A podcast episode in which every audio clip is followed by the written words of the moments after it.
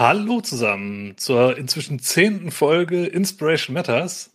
Heute reden wir über Inspirationsmaterial zu Brindlewood Bay, dem neuen Krimi-Rollenspiel bei System Matters. Mit mir dabei sind der Daniel, hallo. Hallo. Und der Eike. Hallo der Eike. Hallo der Eike. Ja, hallo Frank. Hallo Daniel. hallo, ja, und ich bin der Frank, genau.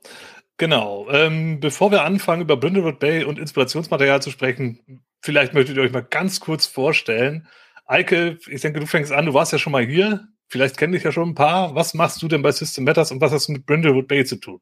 Ach, schaut einfach nochmal die Folge zu Spire. Ne? Da erzähle ich das ja alles schon mal, da muss ich das nicht wiederholen.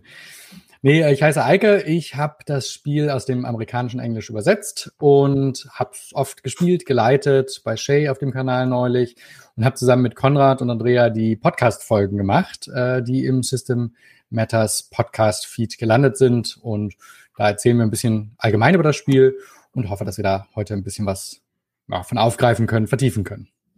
Genau. Und Daniel, wer bist du?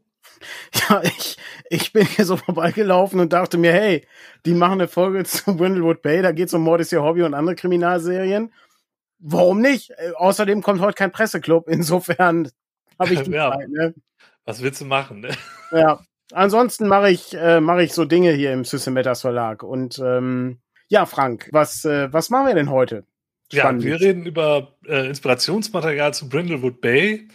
Vielleicht kennen nicht alle Brindlewood Bay, haben ja nicht unbedingt alle die Podcast-Folgen gehört oder das Let's Play geguckt, aber ja, das sollte man trotzdem nachholen. Aber für die, die das nicht gemacht haben, Eike, du bist ja der Profi. Wenn du das übersetzt hast, dann solltest du ja am besten Bescheid wissen. Worum geht's denn bei Brindlewood Bay? So ganz grob, damit die Leute eine Idee haben.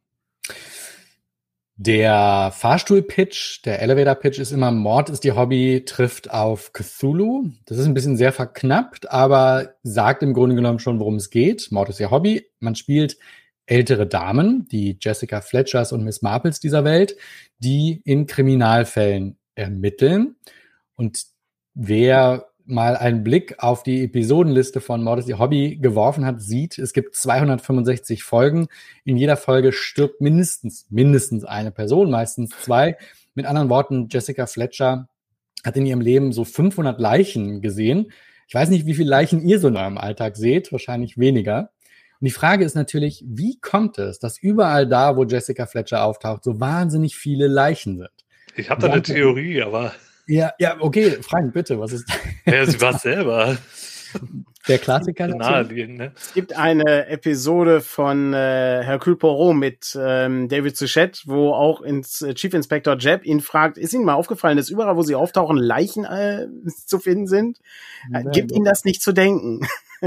ja, und ja. ja. das ist äh, eine berechtigte Frage für diese Serienmorde. Ja, dieses Spiel allerdings findet eine andere Antwort drauf. Da kommen wir zu dem zweiten Teil des Fahrstuhl-Pitches, Meets Cthulhu. Es gibt also eine, ja, eine kosmische Verschwörung oder eine finstere Verschwörung, wie es bei uns in den Regeln heißt, äh, die im Hintergrund die Fäden zieht und die dafür sorgt, dass das beschauliche kleine Küstenstädtchen Brindlewood Bay ein äh, Mord- und Sündenfuhl in Wahrheit ist und dass sich deswegen so viele Leichen dort auftürmen, wo die äh, Krimi-Kennerinnen, so heißen unsere älteren Damen hier im Spiel, wo die ermitteln. Ja, also hinter der schönen Fassade, da lauert das Grauen, würde man sagen. Ganz genau. In Riddlewood Bay. Ja, ähm, eine Besonderheit von dem Spiel ist ja auch, dass das jetzt so eine, ja, das ist ja schon verfügbar als PDF, äh, als Early Access. Ich glaube, das ist das erste Rollenspiel, das es als Early Access gibt. Äh, bedeutet, man kann jetzt die Vorversion sich schon mal äh, aneignen und sobald der englische Crowdfunder dann durch ist, dann wird auch das Finale äh, ja, Buch erscheinen, PDF erscheinen. Das wird wahrscheinlich auch ein bisschen umfangreicher, wenn ich das richtig mitbekommen habe, ne? Also, als jetzt. Sprich, wer ja. es jetzt kauft, der macht einen Schnapper. Ja, tatsächlich ist es so. Äh, Eike hatte mir das letztens äh, geschrieben. Ähm, oh mein Gott, die haben noch mehr Material reingepackt. Ähm, wollen wir das nicht irgendwie aufteilen oder so? Und ähm, ich, ich würde jetzt sagen, also das ist äh, besser, besser Sales Pitch überhaupt. Ähm, eigentlich müssen wir den Preis anheben fürs PDF, aber da es ja noch nicht fertig ist, ähm, kann man jetzt noch wirklich den Schnapper machen und das mitnehmen. Ähm, das wird dann immer auf den aktuellen Stand gesetzt. Das war jetzt in der letzten Zeit nicht ganz so viel ähm, auf den aktuellen Stand zu setzen, weil einfach noch keine Texte mhm. da sind. Äh, und Axel ähm, zwischenzeitlich äh, etwas eingespannt war mit anderen äh, Projekten. Das heißt also auch die Grafiken sind noch nicht da.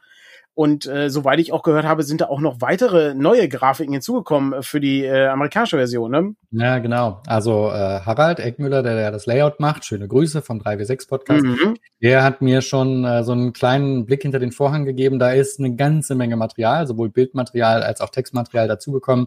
Das müssen wir dann noch übersetzen und gucken. Aber das wird auf jeden Fall sehr viel mehr sein als das, was jetzt im Augenblick verfügbar ist, ja. Genau, und wahrscheinlich wird es am Ende dann aber auch teurer, wenn das fertige PDF raus ist.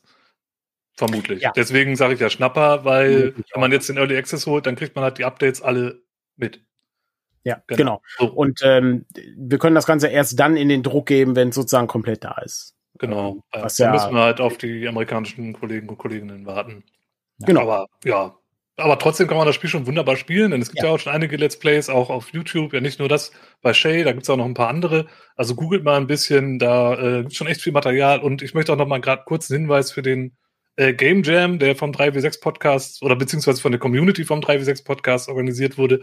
Da gibt's ein wunderbares PDF, das, glaube ich, doppelt so dick ist wie das aktuelle Early Access PDF mit neuen Fällen und Zusatzmaterial und neuen Orten in Deutschland dann angelegt und so. Also wirklich cool. Ähm, Gibt es, glaube ich, für Pay What You Want. Also äh, genau. schaut euch das mal an. Nur mal dazu, bevor wir jetzt zum eigentlichen Thema kommen, mal der kurze Werbeblock. Aber ich glaube, damit schließen wir das jetzt auch mal ab und kommen direkt zum Inspirationstopic, ja. Ähm, möchtest du anfangen, Eike? Was hast du mit. Ah, nee, halt, stopp, bevor ich hier halt, unseren halt, stopp.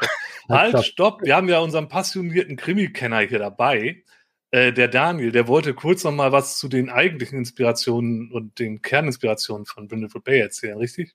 Genau, ich würde ich würd gern kurz so, so eine kleine, äh, so ein kleines Zwischenspiel ein, einfügen, äh, weil wir hatten alle es gar nicht so leicht, Material zu finden.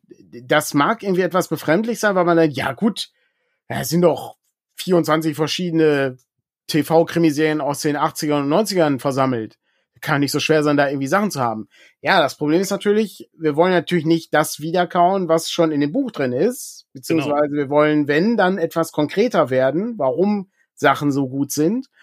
Und ich sag mal ganz grob, fußt das, fußt das ja so auf drei Säulen. Also wir haben zum einen den Bereich äh, Mord ist ihr Hobby, ja, das ist Säule eins, wichtig. ähm, Darunter würde ich jetzt auch noch Miss Marple fassen, weil es sind, es ist eine alte Dame, die Kriminalfälle löst und die bekannteste alte Dame, die Kriminalfälle löst, ist Miss Marple. Sowohl als Kurzgeschichten und Romane von Agatha Christie, als auch als die exzellente Verfilmung von der BBC mit Joan Hickson als Miss Marple, über die Agatha Christie schrieb, ich hoffe, Sie werden irgendwann einmal meine Miss Marple spielen. Das ist also die definitive Fassung. Wir sind in Deutschland allerdings mit Margaret Rutherford natürlich groß geworden, die wir kennen, die aber eine völlig andere Miss Marple ist, als wir sie in den Geschichten erleben. Miss Marple ist eine sehr schlanke, kleine, zierliche Frau ähm, und Margaret Rutherford ist eher so ein eher aus den aus den 60er Jahren, ist sehr ne, so sehr sehr unterhaltsam, ist auch wahnsinnig toll. Das sind tolle Filme, die man ja. immer zu Weihnachten gucken kann, aber ist nicht ganz so eng an der an dem an dem eigentlichen Kanon.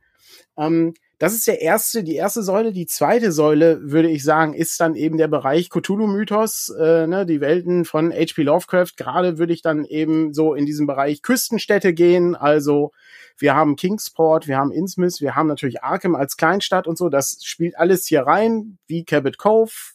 Ist ja auch äh, alles so kleinstädterisch und äh, Neuengland. Und dann haben wir den letzten Teil, das ist so der Bereich der Gemütlichkeit, der ebenfalls äh, eine besondere Aufmerksamkeit verdient. Und äh, da habe ich auch mal, ähm, so nur mal so als Beispiel, was es so alles gibt, ja. Ähm, es gibt ja die Maigret-Geschichten von Simenon und da gibt es ein äh, Band, der heißt Maigret bitte zu Tisch. Ähm, da geht's dann darum, was es für interessante Rezepte gibt, was Maigret so im Laufe seines Lebens so ist. Ähm, das äh, in den Romanen sehr faszinierende Lektüre mit äh, entsprechenden Rezepten.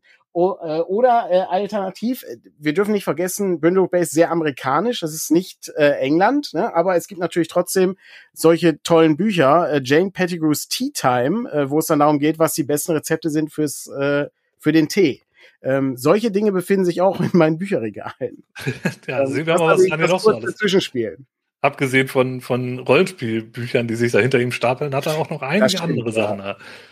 Ja, ganz genau. Ja, das sind so die, die Kernelemente. Und wir wollen es aber jetzt hier schon, ähm, wenn wir uns jetzt doch auf äh, diese Beispiele jetzt beziehen, dann schon sehr konkret werden und weil es hilft halt jetzt niemandem was, wenn wir sagen, ja, Mord ist ihr Hobby. Ja, ja, wie viele Folgen hast du gesagt? 250? 65, ja. 265 plus Folgen plus, ja, plus, plus Spielfilm, Extras.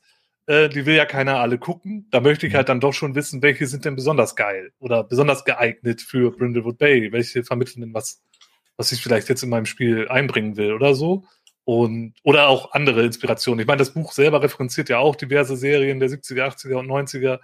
Ähm, da kann man sich natürlich auch alles angucken, aber wer hat denn die Zeit? Und ich sag mal, ob das so viel Sinn macht, sich eine dreistellige Anzahl von Allfolgen anzugucken, möchte ich mal in Frage stellen. Ich, ähm, ich glaube, es gibt keine dreistellige Anzahl von Allfolgen. Ja, da muss man nee, sehr mehrmals gucken. So geworden, aber, aber, klar, lohnt sich voll. Hallo? Ja, bestimmt.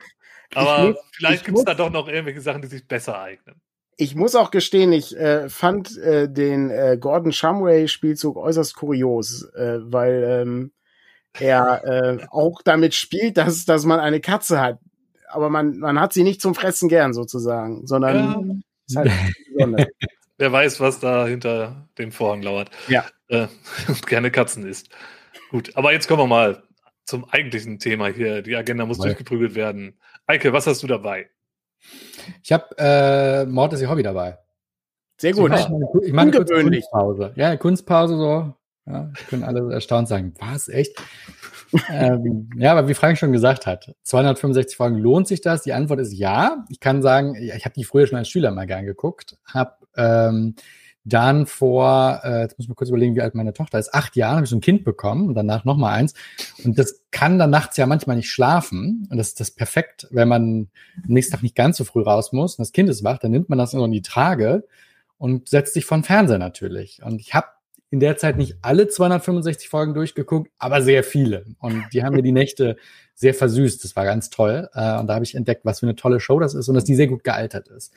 Aber äh, gibt natürlich Folgen, die besser sind und solche, die schlechter sind, wie das immer so ist. Ich würde jetzt Folgendes machen. Ich würde in, ich würde zwei Arten von Folgen kurz anvisieren. Und das eine sind die Folgen, bei denen ich sage, hier kann man sehen, wie Jason Cordova, der Autor von dem Spiel, gezielt eine Mord ist der Hobbyfolge genommen hat und daraus einen Fall aus dem Buch kreiert hat. Mhm. So, das heißt, wenn man dann einen Fall gespielt oder gelesen hat und danach diese eine Folge guckt, versteht man sofort, ah ja, der hat das genommen und das Element genommen und daraus einen Fall geknüpft. Also gucke ich mir drei andere Folgen an und weiß jetzt quasi, wie kann die Blaupause zum selber Fall machen. Ähm, und das zweite, was ich mache, ist schlicht und ergreifend, ist, ich werde meine eine Lieblingsfolge, die in Wahrheit meine fünf Lieblingsfolgen sind, äh, kurz präsentieren und sagen, dass die großartig sind. Und ich versuche das alles in weniger als fünf Minuten hinzukriegen, damit es nicht ganz so langatmig wird. Ich bin gespannt. Ja, also, es gibt ähm, in dem, es gibt ja verschiedene Fälle. Die sind so modular aufgebaut, die, wer schon mal gespielt hat, weiß das, die kann man durchlesen. Das ist wirklich wenig Text, das liest man in sechs, sieben Minuten durch und dann kann man im Prinzip so einen Fall mit einer ein oder zwei Sitzungen leiten. Da gibt es einige Folgen, die als Vorbild dienen. Die kommen hauptsächlich aus der ersten Staffel Mord ist ihr Hobby. Der Fall, mit dem man am besten anfängt, ist Vater über Bord. Da gibt es so klar definierte Schauplätze. Es gibt einen Familienkonflikt. Das heißt, das Ensemble an Verdächtigen ist überschaubar. Der lohnt sich als Einsteigerfall. Vater über Bord ist direkt genommen von äh, Staffel 1 Jetzt muss man immer ein bisschen aufpassen, weil die erste Folge Murder of Sherlock Holmes wurde dann gesplittet in mhm. zwei, weswegen alle Nummerierungen im Internet äh, hinfällig sind. Es gibt nämlich abweichende Nummerierungen. Deswegen nenne ich den Titel. Es ist in der meiner Zählung von diesen DVD-Boxen ist es äh, Staffel 1, Folge 3 und der heißt Deadly Lady und das ist von 1984. Da geht ein Multimillionär Millionär über das über Bord äh, seiner Yacht. Ähm, der äh, und der Name von der Yacht in unserem Brindlewood Bay Fall, der heißt im Original die Regal Lady. Also da hört man schon die Deadly Lady, die Regal Lady. Das haben wir damit königliche Dame bei uns übersetzt. Da hört man schon sehr deutlich. Da gibt's dann auch die Familie, die verdächtig ist, die Kinder, die Witwe und alles Mögliche und Jessica Fletcher ermittelt. Also wer mal diesen Fall gespielt hat, und es sind wahrscheinlich sehr viele, weil das so der klassische Einsteigerfall ist, gucke sich einfach danach mal diese Folge Deadly Lady von Mords der Hobby an und dann kann man sehr gut sehen, ähm, wie man so eine Folge verwurstet für den Spieltisch. Es gibt eine Reihe von anderen Folgen. Tödliches Halloween, der scheint mir sehr stark von The Murder of Sherlock Holmes, was der Pilot ist. Also ein Pilotfilm, der dann in zwei Folgen aufgeteilt ist. Da geht es auch um so eine Kostümparty. Ähm, und Sherlock Holmes wird nicht ermordet, sondern natürlich die Person, die sich als Sherlock Holmes verkleidet hat. Es gibt einen Fall, der heißt äh, ähm, Mörderische bei uns. Das ist der Weihnachtsfall. Das ist A Christmas Secret aus der neunten Staffel, relativ ähnlich. Es gibt diesen Broadway Melody, Staffel 1, Folge 13. Oh Gott, ich fange jetzt an, hier so ein Name-Dropping zu machen. Merkt ja eh keiner. äh, aber der hat ziemlich klare Referenzen zu diesem Abgang. Exitusfall und so weiter und so weiter. Ich nenne nenn das jetzt einfach nur mal. Das Video bleibt ja im Internet. Man kann dann zurückspulen und die Folgen Aber nachgucken. Es lohnt sich total. Ja. Aber sind nicht meine Lieblingsfolgen unbedingt. Äh, dieser äh, Deadly Lady, der ist wirklich toll, den mag ich sehr gerne. Der wird auch sehr persönlich. Da geht es um Jessica Fletcher und wie sie sich fast nochmal verliebt und so. Also es ist eine tolle Folge. Aber zu meinen Lieblingsfolgen gehört er nicht. Ich habe, ich habe eine Lieblingsfolge, die gilt auch allgemein in allen Foren als die beste Mord ist die Hobbyfolge. Und das ist aus der ersten Staffel, Folge 20, Murder Takes the Bus. Oh Den ja, die ist, die ist wirklich gut. Ja, die, also die hält auch mit Quality TV unserer Zeit mühelos stand. Das ist wirklich ja. eine ganz meisterhafte Folge. Hat was sehr closed roomhaftes, also es gibt nur zwei Schauplätze, den Bus, mit dem die fahren, es gibt ein Unwetter, die müssen dann an so einer Tankstelle halten und dann die Tankstelle. Das sind die beiden Orte, es wird ermittelt und es ist großartig. Es ist die ganze Zeit Regen und düster und das Tolle ist der Soundtrack, der ist nämlich angelehnt an den Bernard Herrmann Soundtrack von äh, Hitchcocks Psycho. Ja, also der ist ganz klar, der Soundtrack, man hört den sofort und sieht dann sofort, wie Marion Crane quasi fährt. Der ist ganz, ganz toll. Großartiger Fall, beste Folge ever. Ähm, eine sehr gruselige Folge ist My Johnny Lies Over the Ocean mit Gaststar Leslie Nielsen. Also da kommen ja auch mal tolle Gastschauspieler in diesen Folgen vor. Sehr gut. Ja, grandios. Und da gibt's so, da gibt's so eine Gaslighting-Folge, wo eine Frau glaubt, oder man, ich will es jetzt nicht verraten, aber nach und nach glaubt, ihr toter Mann sei noch am Leben und verfolgt sie an Bord eines Schiffes. Äh, und es spielt auch so Closed Room fast nur auf diesem Schiff, also auch ganz, ganz toller Fall. Ähm, was natürlich auch nicht schlecht ist, weil ähm, äh, Angela Lansbury natürlich in dem Film Gaslight äh, mitgespielt hat. Ja, äh, ja, von 1944, ne? Äh, ich glaube, die war die erste Rolle oder so, äh, wo sie das Hausmädchen spielte, oder? Ich, ja, das kann sein, ja. Mh, mit also mit Bergmann und, ja. Mh, ist auch sehr, sehr, sehr guter Film übrigens. Oh ähm, ja, oh ja. Da kommt auch der Begriff Gaslighting mhm. her, aus diesem Film tatsächlich, ja. Bildungsfolge heute, gell? Ja, ja, also ich, ich, auch, ich wollte auch gerade schon zu Leslie Nielsen sagen, es ist, ähm, auch der taucht häufiger mal bei Columbo auf. Ähm, ja, in der Tat. Toter Agent äh, oder äh, auch als, ähm, ich glaube, Ehemann oder so war es mal. Das hm? weiß ich nicht mehr so genau, ja. Ich nenne noch eine Folge, weil sonst wird es zu lang. Ich kann so viele nennen. Äh, es gibt noch eine, die heißt Trial by Error aus der zweiten Staffel Folge 13 von 1986. Und die ist insofern bemerkenswert, weil es da um einen Gerichtsprozess geht. Und es ist tatsächlich eins zu eins ähm, die zwölf Geschworenen. ah, okay. Sidney Lumet oder Sidney Lumet, ja. mit Henry Fonda, dieser berühmte Film von 57, der auch so als einer der besten Filme äh, der Nachkriegsgeschichte gilt. Ähm, und das ist sozusagen Mord ist ihr Hobby im Gerichtssaal. Äh, die Geschworenen treffen sich, sagen, ist doch hier ein klarer Fall. Und dann kommt zufällig Angela Lansbury als JB Fletcher rein und sagt, Moment, so klar ist das doch gar nicht. Und alle so, oh nee, wir haben noch keine Zeit, wir wollen nach Hause. Und sie rollt den Fall auf. Also das zeigt auch nochmal so dieses leicht Schrullige, was Jessica Fletcher ja auch hat, so dieses Insistierende und Nachforschende. Also ganz, ganz tolle Folge. Das sind so Highlights, die ich empfehlen kann. Ja, super, ist doch cool. Weil ich meine, das ist ja, glaube ich, gerade wenn man jetzt die Serie jetzt nicht kennt und vielleicht auch nicht so aus der Zeit kommt und dann nicht so die ja. nostalgischen Assoziationen hat, das ist, glaube ich, sehr gut, wenn man da mal so eine Handvoll konkreter Beispiele ja. hat. Ich glaube, das hilft sehr weiter. Und ich, ich glaube, ich muss mir auch noch mal ein paar Folgen angucken, wie ich das so höre. Ja. Weil ich bin da jetzt auch nicht so tief drin.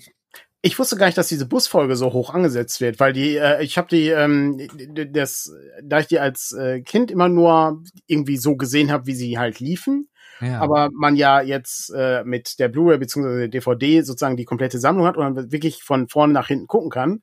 Ähm, und die ist ja wirklich sehr früh, also weiß ich, ja. Folge 20 oder so ist es, glaube ich, in der ersten Staffel. Ja, genau. Und ich meine, wie gesagt, es gibt 265 Folgen und vier Filme. Ähm, dann ist das schon echt krass, äh, dass äh, eine so gute Folge schon direkt in der ersten Staffel drin ist. Total. Ähm, das ist die schon. Die Staffel ist insgesamt sehr, sehr gut. ja. Da gibt's, äh, ich, äh, ich ähm, meine, ich hatte gerade, weil du gefragt hattest, äh, was meine Lieblingsfolge ist, und ich habe eigentlich gar keine, weil die verschwimmen so ineinander, diese Folgen. Ähm, aber es gibt eine äh, Folge auch aus der ersten Staffel, die ich ganz gut fand. Jetzt muss ich einmal kurz äh, nachschauen, wie sie heißt. Ähm, es ist ähm, ah, das ist die Folge mit diesem, mit diesem Vergnügungspark-Besitzer. Ähm, ah, verflixt, wie heißt diese Folge? Hier, äh, ein nahezu perfekter Mord. Äh, We're off to kill the wizard, äh, heißt sie auf Englisch. Das ist die äh, Folge 8, äh, wenn man diese Nummerierung irgendwie mitnimmt. Ähm, das ist nämlich ein besonderer Mordfall, äh, wo ich immer sehr gerne ähm, äh, zuschaue. Und zwar ist das ein Mord in einem geschlossenen Raum. Mhm. Ähm, das heißt also, der Täter kann gar nicht, ne, also der, der kann nicht verschwunden sein, also Mysterium. Äh, abgeschlossen. Ja, genau. äh, wie kann der Mann sich erschossen haben? Aber er kann sich nicht erschossen haben, weil er irgendwie ja. Probleme hatte oder so, ne? Also es geht, geht halt nicht. Oder wir wissen alle, der wurde ermordet, aber es ja. ist halt eine geschlossene Tür da. Guter Fall, ist, ist nicht schlecht, ist äh, es gibt so, so ein paar Mechanismen, wie so Closed Room Krimis funktionieren. Ja. Aber ähm, das ist nochmal so eine Sonderfolge für Inspiration Matters irgendwann mal. Da kann, können wir mal einladen. Der hat, hm. der hat mir mal eine Serie gezeigt. Aber gut. Ja, so. wir müssen mal John Dixon K. Sonderfolge machen. Das ist ja der Exakt. Autor, der die meisten, der hat ja nur Closed Rooms gemacht. Die sind alle großartig. Ja, sehr gut. Ist ähm, wirklich, wirklich gut. Oder das, ähm, äh, das Rätsel in der Bow Street oder so gibt's auch als ja. Roman, auch ein sehr schöner. Sehr schön. Ich habe das Gefühl, ich habe genau die richtigen Leute hier eingeladen. ihr, seid ja schon voll, ihr seid schon voll drin. Finde ich gut, cool. Nur eine Sache noch, weil, also dann bin ich wirklich still, weil äh, jetzt ja, ist man so ein bisschen, okay. wo kriegt man die her? Man kann irgendwie die ja. DVDs kaufen, man kann die Blu-Rays kaufen. Ähm, man kann aber auch, es gibt einen tollen YouTube-Kanal, der heißt Pushing Up Roses. Jetzt nimmst du mir gerade meinen Tipp weg. Frank, bitte, dann, dann, dann schiebe ich den Ball doch einfach zu dir rüber. Ja, genau, das wollte ich nämlich empfehlen, weil ähm, das, Pushing Up Roses, das ist ein YouTube-Kanal, den wollte ich halt eigentlich empfehlen. Und ähm, das ist halt auch perfekt, wenn man halt, wie du ja gerade sagst, wenn man die Serie nicht verfügbar hat und sich vielleicht auch nicht die DVDs gönnen will und man trotzdem mal irgendwie reinlunzen will oder einen Eindruck davon bekommen möchte, wie funktioniert das denn? So, vielleicht ist man ja auch ein ganzes Stück jünger, ne, und kennt das halt irgendwie gar nicht. Irgendwie, ja, das haben vielleicht Oma und Opa geguckt und, äh, ne, und ich will da jetzt einfach nur schnell einen Einstieg haben, um Brindlewood Bay zu spielen, weil das cool ist.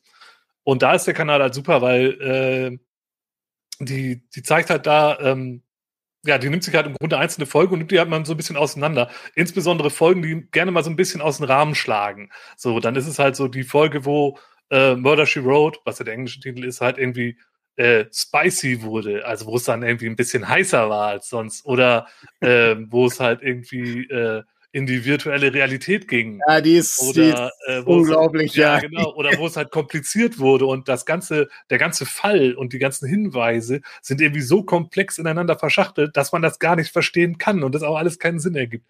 Aber es ist halt, diese, diese Videos sind halt deshalb interessant, weil die halt ähm, zum einen sehr gut diese Klischees wiedergibt, ja, und auch da, wo halt diese Klischees gebrochen werden, in diesen Ausreißerfolgen.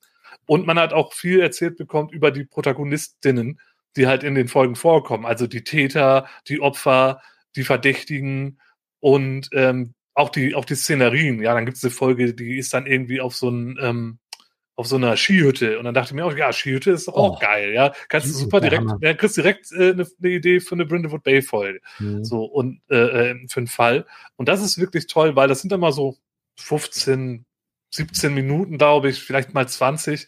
Und dann kriegt man halt wirklich schön kondensiert so eine Folge mal, was sind da die Punkte, was ist so ein bisschen crazy. Und da kann man im Grunde auch schön Screenshots drauf machen, wenn man für seine NSCs irgendwie Bilder haben will, für die Verdächtigen mhm. und so kann man da auch sich da das abgreifen.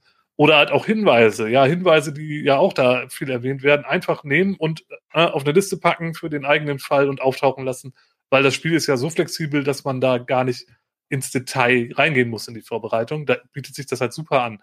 Ähm, da werden auch äh, auf dem YouTube-Kanal YouTube werden auch ähm, andere Serien besprochen. Es geht unter anderem auch um Magnum und Akte X und äh, ich glaube, es geht auch um die Crossover-Folgen. Gibt es auch was? Es gibt ja auch Crossover-Folgen äh, bei, bei Murder She Wrote. Ähm, das, das wird auch ein bisschen erwähnt. Ich habe da nicht alle Folgen geguckt, aber das ist auf jeden Fall ein Tipp, äh, den, den habe ich mir aufgeschrieben. Aber ja, du ja auch. Insofern passt das ja ganz gut.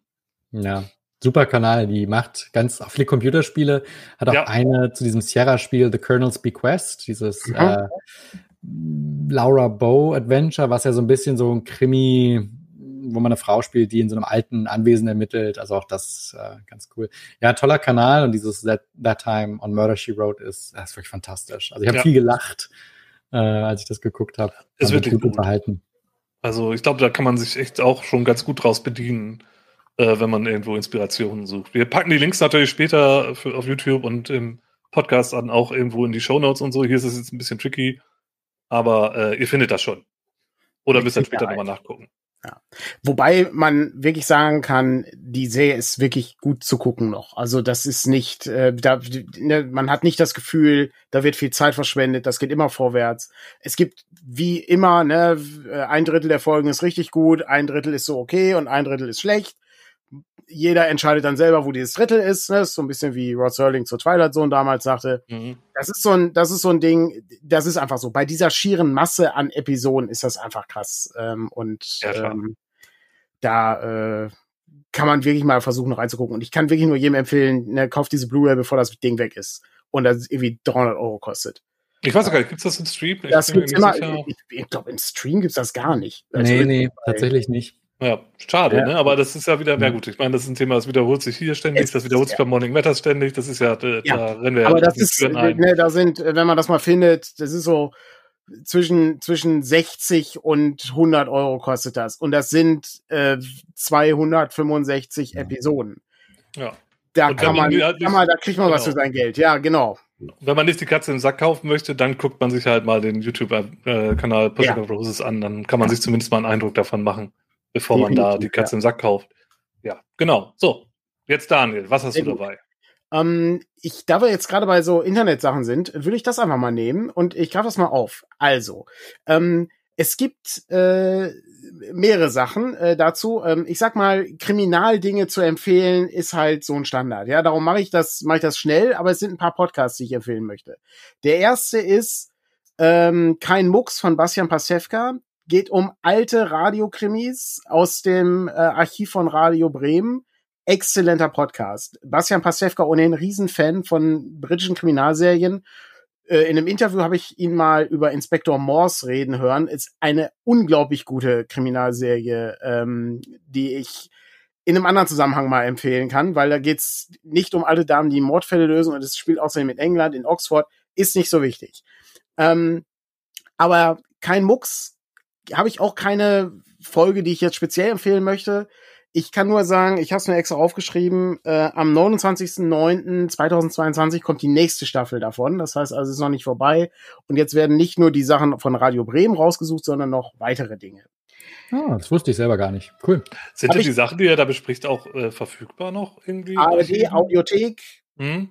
Ne, immer wenn man denkt, warum bezahle ich eigentlich diese dämlichen GZ-Gebühren, dann weiß man, hey, die haben exzellentes Material, nicht vergessen. Da gibt's das Audioformat ist heutzutage Gold. Äh, da ist wirklich, was da noch ausgegraben wird und man hört die ganzen schönen bekannten Stimmen, die wir so aus unserer Jugend her kennen. Mhm. Fantastisch, richtig gut.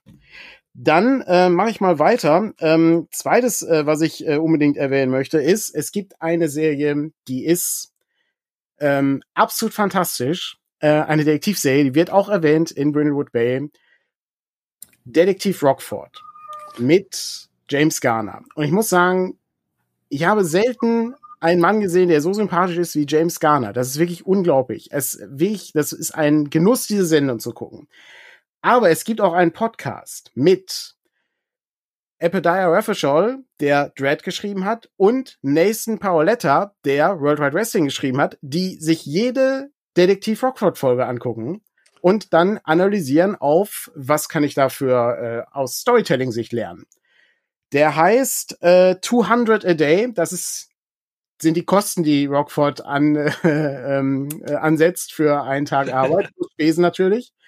Ähm, und da gibt's, ich weiß nicht, die haben eine Unmenge an Folgen bereits produziert. Ähm, wirklich toll, kann man gut hören äh, und ich kann wirklich nur jedem empfehlen, irgendwo Detektiv Rockford noch aufzustöbern. Das ist zum Beispiel so ein Ding, das gibt's nicht mehr auf DVD. Das wird auch nirgendwo gestreamt. Ich wüsste zumindest nicht wo. Vielleicht kann man das digital irgendwo noch erwerben. Ich kann es echt nur jedem empfehlen. Das ist eine ja. unglaublich gute Serie. Ich, wir müssen irgendwann mal da auch ein reines Special zu Detektiv Rockford machen.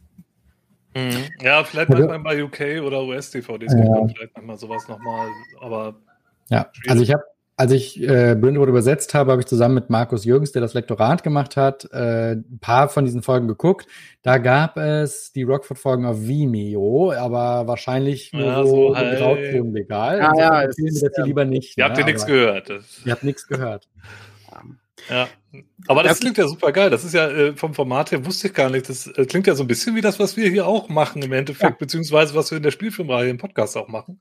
Ja. Äh, oder in unserem Conan-Podcast. Äh, exakt, äh, ja. Der, Gruß an alle Patreons. Der, genau, gerade der, der Conan-Podcast, der äh, für alle Leute bei Patreon äh, verfügbar ist, äh, ist natürlich ein besonderes Highlight. Aber ähm, ich, äh, da das beides natürlich beides Rollenspieldesigner sind, taucht das natürlich immer wieder mal auf. Ist aber nicht das primäre Ziel. Also es geht vor allen Dingen mhm. so darum, wie die, wie die diese Geschichten erzählt. Weil, ne, ich meine, da hat auch David Chase äh, geschrieben, der später die Sopranos gemacht hat.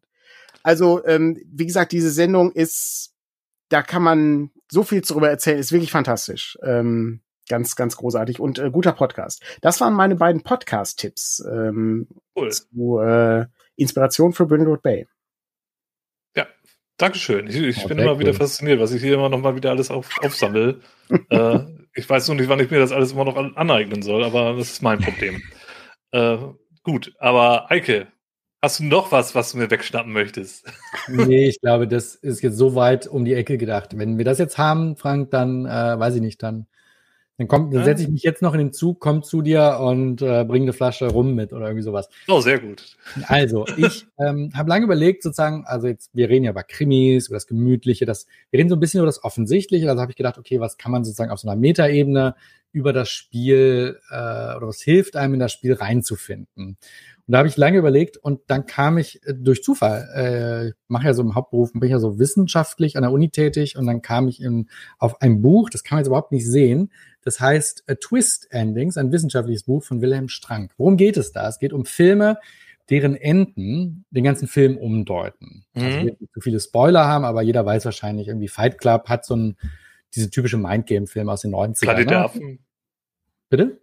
Planet der Affen, um ein älteres Beispiel zu nennen, vielleicht. Genau, oder also mein, jeder Krimi hat natürlich am Ende dieses, ach, was der war's, ne? Also auch so ein, aber das ist es gar nicht, sondern es gibt eher so einen Wechsel der Handlungsrichtung in solchen, also ich meine jetzt gar nicht so sehr dieses Buch, das ist auch sehr interessant zu lesen. Ich würde nicht empfehlen, es zu kaufen. Wissenschaftliche Bücher kosten ja manchmal Geld.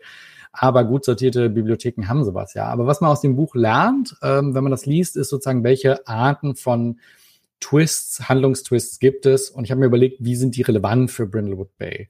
Ähm, zum Beispiel, äh, jetzt muss ich mal kurz gucken, die notiert, also es gibt so diesen klassischen Wake-up-Twist, nennt er das, dieses, man wacht auf und es war alles nur ein Traum. Ja, das ist so ein. Das war doch Dallas. Ja ne? nämlich, bitte? Das war doch bei Dallas. Bei also Dallas. Die ganze, genau. ganze Staffel irgendwie resettet ja. haben. Ja. Und ähm, der Zuschauer liebt das. Der Zuschauer liebt das auf jeden Fall. Hat aber tatsächlich schon lange Tradition. Also geht so bis ins 19. Jahrhundert in die Erzähltradition bei Ambrose Bierce oder auch im mhm. deutschen Bereich bei Leo Perutz. Aber für Brindlewood Bay, da gibt's ja explizit die Kronenmechanik. Wenn also eine der Krimi-Kennerinnen 6 Minus würfelt, was bei PBTA-Spielen wie Brindlewood ja das, das Schlechteste ist, dann steht in den Regeln explizit, äh, die SL soll einen harten Spielzug machen, durchaus auch meine Krimi-Kennerinnen umbringen. Denn die Mechanik sagt ja, wenn man so eine Krone aufsetzt, kann man das Erzählte, also dieses du wirst von hinten niedergeschlagen und das war das Letzte, was wir von dir sehen, du bist tot, kann man das ja anders als in Sierra Adventure, kann man das ja wieder rückgängig machen. Und dann war es halt so ein Wake-up-Twist. Also man sieht schon sozusagen ähm, diese Film-Twists, äh, wie Jason Cordova die er kennt und auch sozusagen in die Mechaniken einschreibt. Dann gibt es den zweiten Twist, der hier von äh, Wilhelm Strank in diesem Buch genannt wird, ist der Setup-Twist. Also wo alles, was erzählt wird, nur so ein großes Setup ist. Ähm, zum Beispiel, kennt ihr diesen Film mit Adam Sandler und Jack Nicholson, Anger Management? Ja. Das ist so ein, ah. er kriegt so eine Anger Management Therapy, Adam Sandler, und äh, Nicholson ist der Coach und geht natürlich alles total wild durcheinander und am Ende, ja, sorry für den Spoiler jetzt, aber der Film ist auch schon über 20 Jahre alt, stellt sich halt nur raus, dass die Freundin Jack Nicholson angeheuert hat und gesagt, mach mal all diese verrückten Sachen mit dem, der muss mal aus sich rauskommen. Also das heißt, alles, was Wildes in dem Film passiert ist, ist nur eine Inszenierung gewesen. Also war ein Setup, war eine Verschwörung von den ganzen Freunden mhm. sozusagen. Und hier im Brittlewood Bay haben wir eine Verschwörung im Hintergrund, über die wir schon gesprochen haben. Die Tatsache, dass da so viele Leichen sich auftürmen, Alles das wird ja am Ende umgeschrieben oder überschrieben dadurch, dass das alles ein finsterer Plan war. Also man sieht sozusagen schon diese Regeln auf so einer Metaebene, wie das alles von diesen Twists kommt. Dann gibt es, ich nenne noch drei Twists, mach super kurz, es gibt diesen perzeptiven Twist, wo eine Figur eine andere Wahrnehmung hat, so Fight Club zum Beispiel. Mhm. Tyler Durden ist so dieses Fight Club Beispiel. Das hat man ja bei Brindlewood Bay zum Beispiel durch die Abgrundhinweise. Da kann man häufig was Verstörendes erzählen, was nur ein Charakter, eine Kennerin erlebt. Und es wird dann noch unheimlicher, wenn die Figuren sich unterhalten und sagen, wie, was soll das heißen? Du hast jetzt nicht gesehen, wie der Fisch äh, purpurnen Schleim auf mich gespuckt hat. Ne? Also sozusagen diese Wahrnehmungsstörung machen was sehr Unheimliches.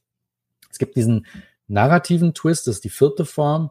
Das ist so wie bei die üblichen Verdächtigen. Also es wird eine Geschichte mhm. erzählt, die sich am Ende als falsch erweist. Ich glaube, das kann man sofort zur Anwendung bringen, wenn man so einen Hinweis hat wie mh, hm, Verdächtiger XY hat mir erzählt, dass der Butler mit dem Opfer gestritten hat. Und wenn man am Ende bei Theorie aufstellen, das ist ja der finale Spielzug bei Brindlewood Bay, ich weiß, wie kriegt man das jetzt unter, kann man ja immer sagen, ja, Moment mal, aber das war ja gelogen.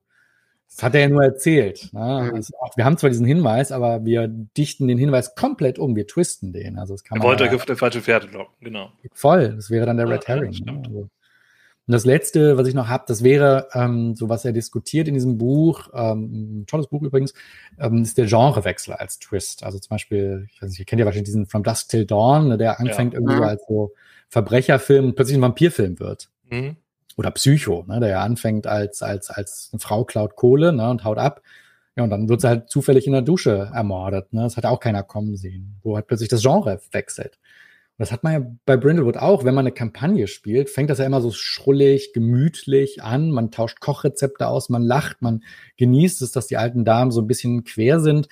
Und dann wird es immer düsterer und unheimlicher und äh, bedrohlicher und dieses Cthulhuide rückt mehr in den Vordergrund. Also das sind jetzt nur wenige Beispiele aus diesem sehr umfangreichen Buch, wie man sozusagen in der Mechanik mit diesen Twists arbeiten kann. Und das Elegante ist am Spieltisch, wenn man mal keine Idee hat, einfach eine bereits bestehende Idee nehmen, umdrehen und es wird immer klappen. also sozusagen eher so ein mhm. mechanischer Trick als Inspiration, weniger ein inhaltlicher. Aber ich hoffe, das hat so ein bisschen Sinn ergeben, dass man mit diesem Twist bei Brindlewood super arbeiten kann. Ja, ist auch mal ganz spannend, was so ein bisschen von so einer Metaebene zu betrachten, zu schauen, ja. okay, wie funktioniert das eigentlich, was wir da so aus dem Bauch raus entscheiden, was steckt da eigentlich so hinter und wohin führt das? Ist ja auch mal ganz spannend. Aber ja, wahrscheinlich ist das Buch relativ teuer, sagst du ja selber. Das, ja, ich habe es mir auch, ähm, man sieht es hier, ich habe es mir von der Zentral- und Landesbibliothek Berlin ausgeliehen, äh, netterweise. Äh, das wird wahrscheinlich so seine 40 Euro kosten, aber das mhm. muss man ja nicht bezahlen. Ja. Um, ja. Ja. cool. Super. Ich habe auch ein Buch dabei. Das ist etwas oh, günstiger. Ähm, ich habe das Buch Columbo Columbo von Patrick Lohmeier dabei. Ähm, Patrick Lohmeier kennt man vielleicht. Der hat, äh, das ist einer von den beiden vom Bahnhofskino-Podcast. Ein ganz ausgezeichneter Podcast, der sich mit nicht Mainstream-Filmen hauptsächlich auseinandersetzt, sage ich mal, was wir ja auch gerne in der Spielfilmreihe machen. Ähm, ganz, also auch unzählige Episoden schon rausgehauen und äh, ganz tolle Sachen, also auch von, von Bud Spencer oder obskuren Science-Fiction-Filmen über irgendwelche Zombie-Gore-Filme, also ähm, alles dabei, aber auch die Superman-Filme und alle äh, 007-Filme haben sie, glaube ich, auch durchgesprochen und so. Also lohnt sich. Guter Podcast. Und der hat vor, ich glaube, drei Jahren, hat der dieses Buch gekickstartet, also ne, ein Crowdfunding gemacht, um das zu finanzieren. Ähm, weil er ist halt riesen Columbo-Fan, schreibt er hier drin auch. Und da geht er halt wirklich alle Filme und Folgen durch. Und also die mit Peter Falk, es gibt wohl auch irgendwie, steht da auch drin, es gibt wohl sogar noch von davor irgendwie Columbo-Sachen. Ähm, äh, ist auch irgendwie ein bisschen obskur. Äh, behandelt er hier aber nur so mal kurz irgendwie nebenbei. Aber da werden alle ähm, Episoden halt durchgesprochen im Endeffekt, ähm, worum es da geht. Ähm, was sind das für Täter? Was ist so ein bisschen Trivia? Ne? Was sind für Besonderheiten, die so am Set passiert sind? Oder äh, die beim Dreh passiert sind? Weil Columbo ist ja auch insofern was Besonderes. Das umfasst ja wirklich mehrere Jahrzehnte. Ich muss gerade mal spicken, wenn der Daniel das nicht aus dem Kopf weiß. Ähm, äh, ich meine, die erste Folge ist von, 69, von 68. Genau, und die letzte war 2003 oder 2004. 2003, 2003 steht hier, genau. Ja. Und äh, es sind 69 äh, Episoden beziehungsweise Filme. Die sind ja immer so ein bisschen unterschiedlich. Gibt aber eine große Lücke Mhm. dazwischen. Die Genau, ist, in den äh, 80ern, ne? Mm, glaub, Ja, ja, 89 das kann sein. Ja, das, oder wenn man so. mal so, ja, stimmt. Da von 78 bis 89 kam irgendwie gar nichts. Ja. Ähm, ja, aber da, da gibt's ja unheimlich viel und über halt auch, ne, wie gesagt, das jahrzehnteübergreifend und dann auch generationenübergreifend. Und äh, das ist schon wirklich spannend. Ich habe das Buch noch nicht durch, aber es ist wirklich äh, nett geschrieben. Es ist nicht so super schema schematisch, wie man vielleicht annimmt. Äh, aber äh, echt lustig zu lesen und macht Spaß. Also kann ich empfehlen, ähm, um halt auch da sich halt, gerade wenn es darum geht, irgendwie schräge Charaktere, die man auftauchen lassen möchte, ja, oder auch Hinweise, die man irgendwie einbringen möchte, die mal so ein bisschen abwegig sind und von den üblichen Sachen vielleicht abweichen. Äh, da kann man sich, glaube ich, auch ganz gut draus bedienen und Inspiration einfach ein bisschen rumblättern. Hm. Ähm, und ich glaube, wenn man da parallel auch dann vielleicht sich die Folgen noch anschaut, die sind ja auch verfügbar, das kriegt man ja auch noch äh, auf, auf DVD oder Blu-ray, vielleicht sogar im Stream, ich weiß es nicht. gibt's, Und dann äh, parallel damit da drin rumblättert, ich glaube, das kann auch eine ganz interessante äh, Beschäftigung sein. Also Ja. ähm, ja, das Gibt wäre so es- mein Tipp. ähm, gibt es auf DVD in der Box. Gibt es Mhm. nicht auf Blu-ray. Ähm, es gibt nur in Japan, glaube ich, eine Blu-ray. ähm, auch sehr bedauerlich. Äh, auch hier empfehle ich, ne, kaufen, bevor es weg ist. Ähm, ich, das Interesse an, äh, sagen wir mal, Serien aus den 70er Jahren ist gering äh, beim Ja. heutigen Publikum, würde ich sagen.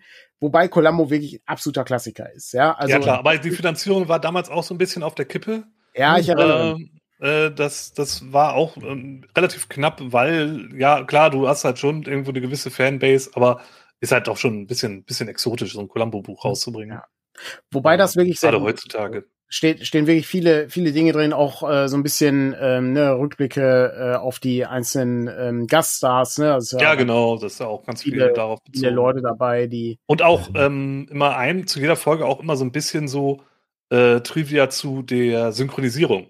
Ja So Besonderheiten, die da, wenn Sachen merkwürdig übersetzt worden Ja. sind oder äh, Sprecher sich geändert haben oder solche Sachen, ähm, da, da, da wird da auch so ein bisschen drauf eingegangen. Äh, hilft dann jetzt nicht für Brindlewood Bay, aber ich finde sowas immer ganz, Naja, ganz nette äh, Zeitinformationen, die man da dann noch mitkriegt. Wir sollten vielleicht noch erwähnen, dass Richard Levinson und William Link, Ja. die Mordes Hobby geschrieben haben, auch Columbo geschrieben haben. Also es sind dieselben Drehbuchautoren. Äh, insofern sind, ist die Nähe da sehr eindeutig, ja. Ja, wer Kann der kann. Das, Ja. Außer, außerdem, ähm, ich habe äh, ich hab's mir auch aufgeschrieben, ähm, es, es ist, ich finde es immer so faszinierend, äh, ne? alte Damen, die irgendwelche Morde äh, aufklären oder so. Ähm, das ist äh, in dem, äh, ich glaube, es ist die, ja, da wird auch die Zählung ist halt durcheinander. Ähm, aber der erste Film, ähm, den Steven Spielberg ähm, äh, Stimmt, ja. Der ist, die, äh, früh, von der Regie begleitet hat, ist, äh, wo der Mörder äh, Jack Cassidy ist. Ähm, da geht's auch um ähm, die, äh, oh Gott, wie hieß die denn nochmal? Mrs. Ähm, ist auf jeden Fall eine, da eine alte Dame, die Kriminalfälle löst. Das ist ein Autorenpaar, äh, was es geschrieben hat, und Jack Cassidy möchte gern den anderen loswerden, äh, weil er nämlich jetzt aufgehört hat, äh, die Stories von Ah, wie hieß die? Das war auch irgendwas mit M. Mrs. Nicht Mrs. Maisel, das war was anderes. Ähm, aber zumindest ähm, ist das ganz interessant. Und dann gibt's noch eine richtig gute Folge mit, äh, ich habe es mir auch ebenfalls aufgeschrieben, äh, Bruce Gordon. Ähm, Alter schützt vor Morden nicht. Das ist äh, in der siebten Staffel. Ähm, das ist auch eine der äh, wirklich äh, absoluten Highlight-Folgen meiner Meinung nach. Äh, wo es dann darum geht, ich meine, die Täter wissen wir, wer, es- es ist, ja.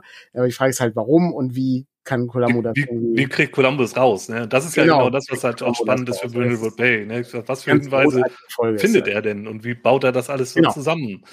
Ja, und äh, das, das ist ja genau das, woraus man dann auch wieder ja, Inspiration ziehen kann. Bei der, äh, der Spielzug in dem Spiel ist ja so, dass äh, es ja vor allen Dingen dann darum geht, dass du eben nicht ernst genommen wirst von den Leuten, denen du begegnest, weil du eben, ne, du bist halt so, ne, der Columbo wird halt auch nie ernst genommen. Ja, genau.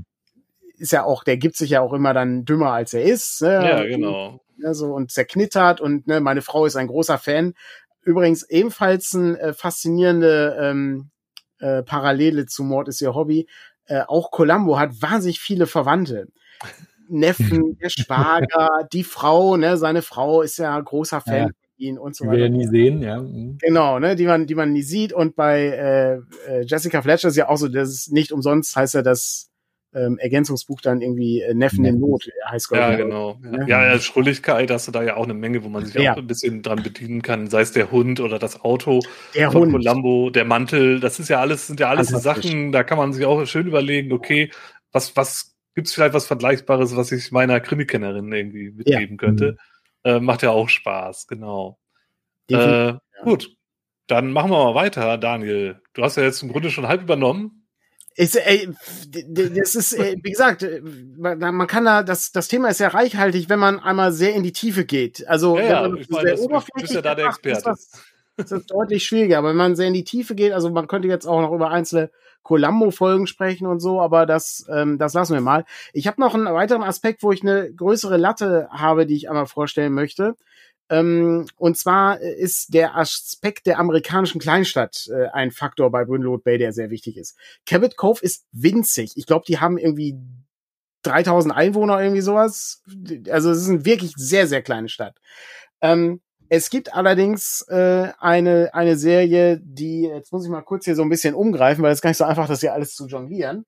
Äh, für den äh, Podcast-Hörer bzw. die Hörerin ist es natürlich äh, irrelevant. Ähm, aber Außer alles bricht gleich zusammen und man kann es hören. das stimmt, ja. Aber ich würde gerne einmal äh, Twin ja. Peaks äh, reinbringen. Ähm, mhm. Nicht die dritte Staffel. Die ist Schrott, meiner Meinung nach. Aber die ersten beiden Staffeln sind wirklich toll. Also, wobei die erste Staffel ist richtig, richtig gut. Die ja. zweite Staffel hat eine Kurvenbewegung. Äh, und ähm, der Film äh, ne, Fire Walk With Me ist nochmal was Besonderes. Ist auch nicht so wichtig. Die erste Staffel, Twin Peaks.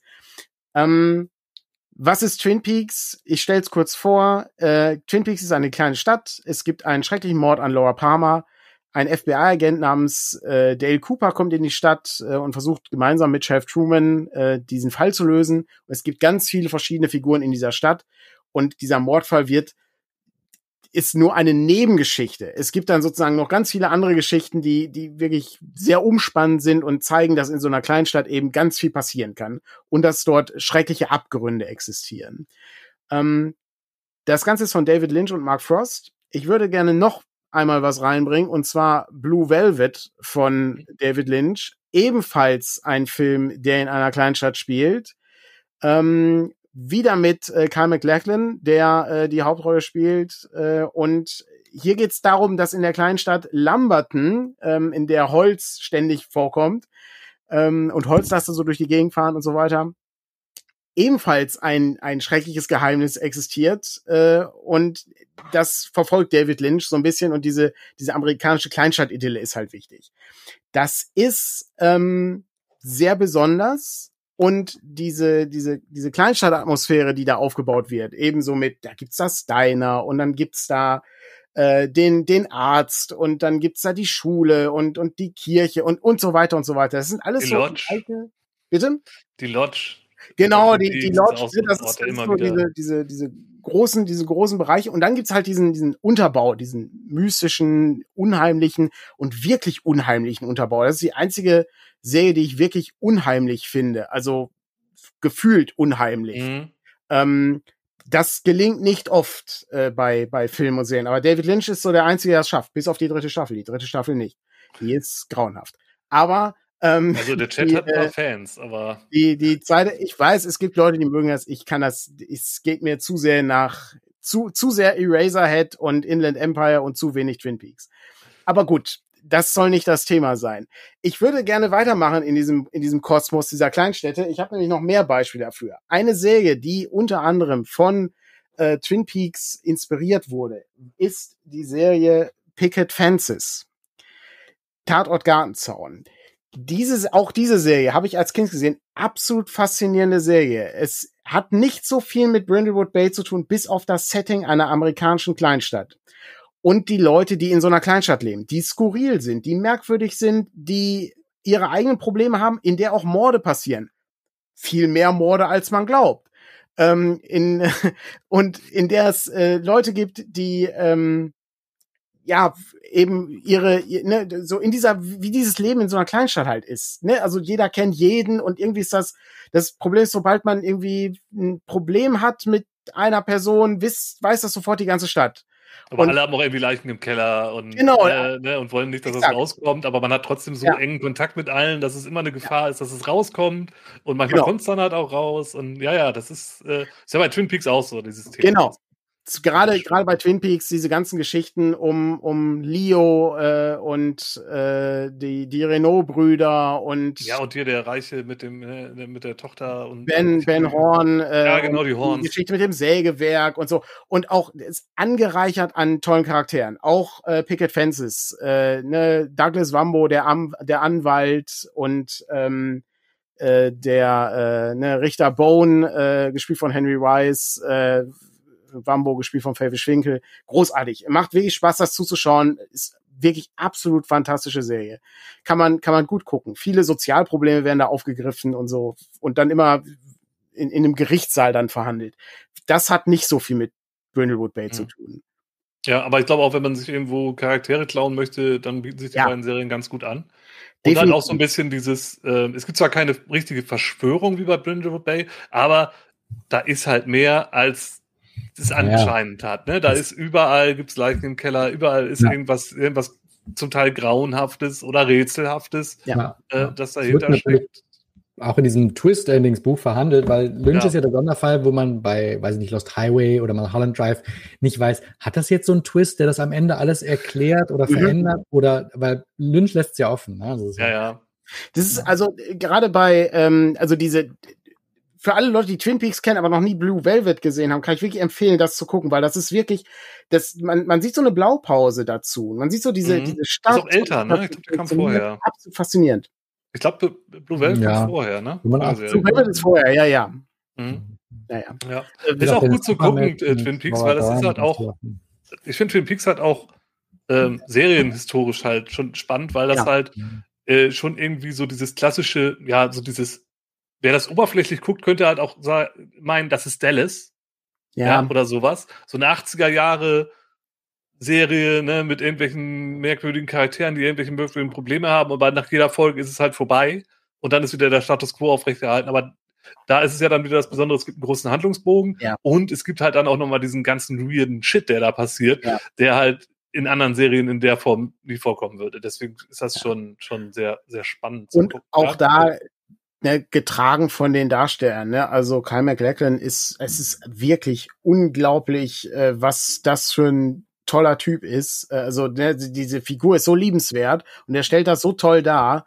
Ähm, das ist wirklich Ja. faszinierend. Aber auch äh, wie ähm, ähm, ach Gott, wie heißt denn nochmal die Darstellerin von äh, Laura Palmer? Ähm, Oh. Ja, da gibt's ja dann Äh, die, die, die Schwester, die dann auftaucht noch. und so. genau. Ja. Ähm, egal. Ebenfalls. Es ist äh, Cheryl ne, genau. Äh, ebenfalls, ähm, die, ne, die, die war so gut, dass sie die nochmal in die Serie reinbringen Mhm. mussten, weil David Lynch so beeindruckt war. Und äh, das sieht man bei Firewalk We, äh, äh, Walk With Me, sieht man das noch deutlicher. Ähm, das ist aber auch ein sehr abgründiger Film, äh, muss man dann sagen. Lohnt Und sich aber schon, wenn man die ersten beiden Staffeln Ja, gesehen hat, sich den Film dann anzuschauen, das ist schon spannend, weil der ja äh, die Vorgeschichte im Grunde ja erzählt. allerdings merkt man da auch, da sind so, auch da, es ist, es ist halt so, es gibt Ja, gute klar. und schlechte Seiten an der Sache. Aber gut, ähm, damit wir uns nicht zu lange daran aufhalten, ich habe noch zwei Sachen in diesem Bereich. Äh, Mache ich kurz. Äh, Broadchurch mit, ähm, Mit David, David Tennant. Tennant. und ähm, ach, auch da fehlt mir leider der Name. Olivia Coland heißt sie, glaube ich, ne? Coleman, ne? Col- Coleman, so sorry, Olivia Coleman. Ja. Ähm, ebenfalls Kleinstadt spielt in England. Äh, wir sehen, wie ein Mordfall eine ganze Stadt im Grunde so Ja. begleitet und wie schwer das ist, dieses dieses Leid dann irgendwie, was so so eine Tat anrichtet, dann ähm, irgendwie zu verarbeiten beziehungsweise dann auch nicht zu verarbeiten. Sehr komplizierte äh, Sache. Erste Staffel ist wirklich großartig, dann zweite. Staffel ist, weiß ich, fand ich so, Die dritte ist, ne, äh, aber äh, insgesamt ähm, ganz gut, kann man, kann man Ja. gut gucken. Und als letztes, ähm, nicht ganz ernst gemeint, aber um das Thema äh, Kleinstadt und dunkle Verschwörung aufzugreifen, Hot Fuzz. Ähm, absolut, absolut großartig. Äh, es, Ja, ne, es, es ist ähm, eine, eine Bilderbuch-Kleinstadt, die von einer Verschwörung heimgesucht wird. Das ist nicht ganz ernst gemeint, aber dieses, dieses, dieses Kleinstadtphänomen sieht man einfach mal, wie variabel das ist in diesen Serien. Ja, Ähm, das wollte ich noch kurz, kurz loswerden. Wichtig ist hier Twin Peaks und Picket Fences. Ja, voll. Ich glaube, da könnte man unzählige Filme, also auch Ja. The Fork, ne, so im Ja. Horrorgenre oder äh, Needful Things, was ja so ein Stephen Ja, King ja. Ist. genau. Äh, da gibt's Gerade Stephen King bietet sich da sowieso an, der spielt ja auch gerne halt mit diesen, ja, äh, ja diesen Dörfern, ne, äh, und, und was da so für Sachen passieren und was für dunkle Abgründe gibt hinter der Ich habe auch, Fassade. ich hab auch noch, ähm, das ist, äh, das spielt so ein bisschen in den letzten Punkt rein, den ich habe, wenn wir dafür überhaupt noch Zeit haben. Äh, aber ähm, es gibt noch, ähm, ne, um auch so diesen Lovecraftschen Bereich reinzubringen, den Cthulhu-Mythos, ne, die, die Mächte des Wahnsinns. Hm. Auch der spielt in einer merkwürdigen Kleinstadt genannt Hobbs End, in der ein Autor, Sutter Kane, ähm, die Welt aus den Angeln hebt und äh, Kreaturen Zugang zu unserer Realität ermöglicht, die besser draußen bleiben. Und ähm, da sind auch viele skurrile Figuren bei, wo man sich ein paar Sachen abgucken kann, gerade wenn man diesen Horroraspekt etwas mehr in den Fokus äh, rücken möchte, äh, je weiter die Brindlewood Bay Kampagne läuft. Ja, ja. Mhm. Ja, ja, gut, das ist ja auch ein Film, der auch gerne für äh, Cthulhuide Ja. Rollenspiele halt Mhm. referenziert wird. Ne? Also da, Das da, stimmt. ist, ja. ja, da, da bietet sich das ja eh an. Also wenn man sich da irgendwo inspirieren will, dann kann man sich natürlich auch hier die Mythos World Folge anschauen oder ähm, sich da mal in, im cthulhuiden Bereich umgucken. Da haben wir, glaube ich, relativ wenig. Ich weiß nicht. Ja. Aber gehen wir mal rüber zu Eike. Hast du noch was Cthulhuides oder was hast du noch dabei? Mm, Ja, ich komme, also, also ich habe was ganz Kleines noch dabei, das kann ich auch super kurz machen, aber ich weiß jetzt nicht genau, die ganzen Lynch-Sachen, ob die irgendwie gestreamt werden auf Netflix. Ähm, Mhm. Ja, Zum Teil ein paar. Filme, aber aber das Gute ist, ich lese im Chat, dass Konrad äh, Blue Velvet noch auf VHS hat und er schreibt, er leiht sie gerne jedem aus. Also einfach an Konrad wenden, der verleiht seine perfekt. Blue Velvet VHS-Kassette. Sehr gut. Aber bitte zurückspulen, bevor ihr sie zurückschickt. genau, das kostet, sonst kostet das, kostet das eine Mark. Aber das kostet nicht eine Mark. Nur echt mit echter Mark. ja. Ich mach's super kurz. Ich, ich äh, schlage in dieselbe Kerbe wie Daniel. Das ist ähm, so ein bisschen Küstenstadt. Wo kriegt man Inspiration her? Ich weiß nicht, wo ist die Eule? Wenn ich jetzt nach da blicke, ist die Eule, ne? Da? Ja. Da? Ich weiß nicht, kennt ihr diesen Verlag, System Matters? Die haben so ein Spiel gemacht, das heißt äh, So tief die schwere See. Sehr Spielt gut. natürlich im 19. Jahrhundert, aber ich habe äh, da durchgeblättert und äh, ihr habt das ja wirklich sehr, sehr schön aufgehübscht mit Illustrationen, äh, die halt auch so ein bisschen so ein Küstenstadt, das kann ich jetzt nicht Mhm. so sehen, so ein Küstenstadt-Feeling gehen. Und wenn man also zum Beispiel mal schnell irgendwie eine schöne ähm, Ortschaft braucht oder sich denkt, was kann an so einer Küste noch sein, dann kann man hier durchblättern, findet Bilder von Leuchttürmen, von irgendwie altertümlichen äh, oder von verfallenen oder Häfen. Häfenbilder sind auch mal sehr schön. Also ich fand dieses, ich fand das visuell sehr ansprechend. Das habt ihr ja wirklich, ich weiß gar nicht, wer das gemacht hat bei euch. Stefan Der? Stefan, äh, Stefan Dross hat das äh, Er hat die redaktionell ganzen Bilder gemacht. besorgt, ne? Er hat die Bilder besorgt. Das sind, Ja. Das sind teilweise sind das, koloriert und so, ne? genau, teilweise sind das Originalbilder. Also die, ähm, die Kapitelbilder sind Originalbilder aus äh, einem äh, Museum aus Schottland, die der äh, damalige Fotograf handkoloriert hat für seinen Dia-Vortrag aus dem 19. Wow. Ja. Mhm. Also es ist auch hier, also ich meine, das ist so ein, so ein Bild, jetzt, wenn man sich hier die, quasi die Ja, genau. Kleidung wegdenkt, hat man so diese Skyline hinten, ein bisschen hebt sich das dann an. Hier in Ostamerika könnte, äh, an der Ostküste in Amerika könnte man sich vorstellen, so ein altertümliches Häf, Fischerstädtchen und so. Plus, äh, auch wenn man die Texte liest, ähm, plus es hat ja diesen, diesen leicht unheimlichen Touch auch, den man ja prima übernehmen kann. Und wenn man die Texte liest, findet man da auch sehr viel, habe ich gesehen, was ähm, so Begegnungsübersichten, falls man mal Zufallstabellen will. Wie gesagt, 19. Jahrhundert ist nicht eins zu eins zu übernehmen, aber gibt einem so ein gutes Feeling, was wie so eine Fischerstadt, ein kleines Küstenstädtchen einfach unheimlich sein kann oder auch bedrückend sein kann, traurig Mhm. sein kann, trist und so weiter. Das fand ich passt ganz gut. Und ist ein ganz gutes Spiel, also. Ja. Ja, das auch. Das, das kommt noch dazu. Ja. Zumal es gibt ja ein Szenario, das spielt ja in der, in der schaurigen äh, Schwesterstadt von Brindlewood Bay. Ähm, Mhm.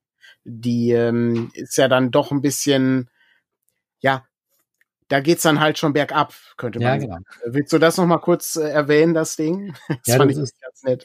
Das ist die Leuchtturmleiche, so heißt der Fall. Das ist Mucky Point, das ist einfach ein Ort weiter. Die haben leider ein bisschen den kürzeren gezogen in der örtlichen, im örtlichen Tourismuswettbewerb und während Brindlewood Bay ein solide, einen soliden Zustrom an TouristInnen hat, äh, ist das in Mucky Point nicht ganz so. Und äh, ja, da sind dann schon alle so, jetzt muss man im Deutschen ein bisschen aufpassen mit dem Begriff degeneriert, aber die haben alle so ein bisschen wie bei Lovecraft, so leichte so Mhm. Fischaugen und äh, oder so, so Schwimmhäute zwischen den Fingern, sind alle schon nicht mehr so ganz frisch. Äh, Kommt genau. halt selten jemand hin.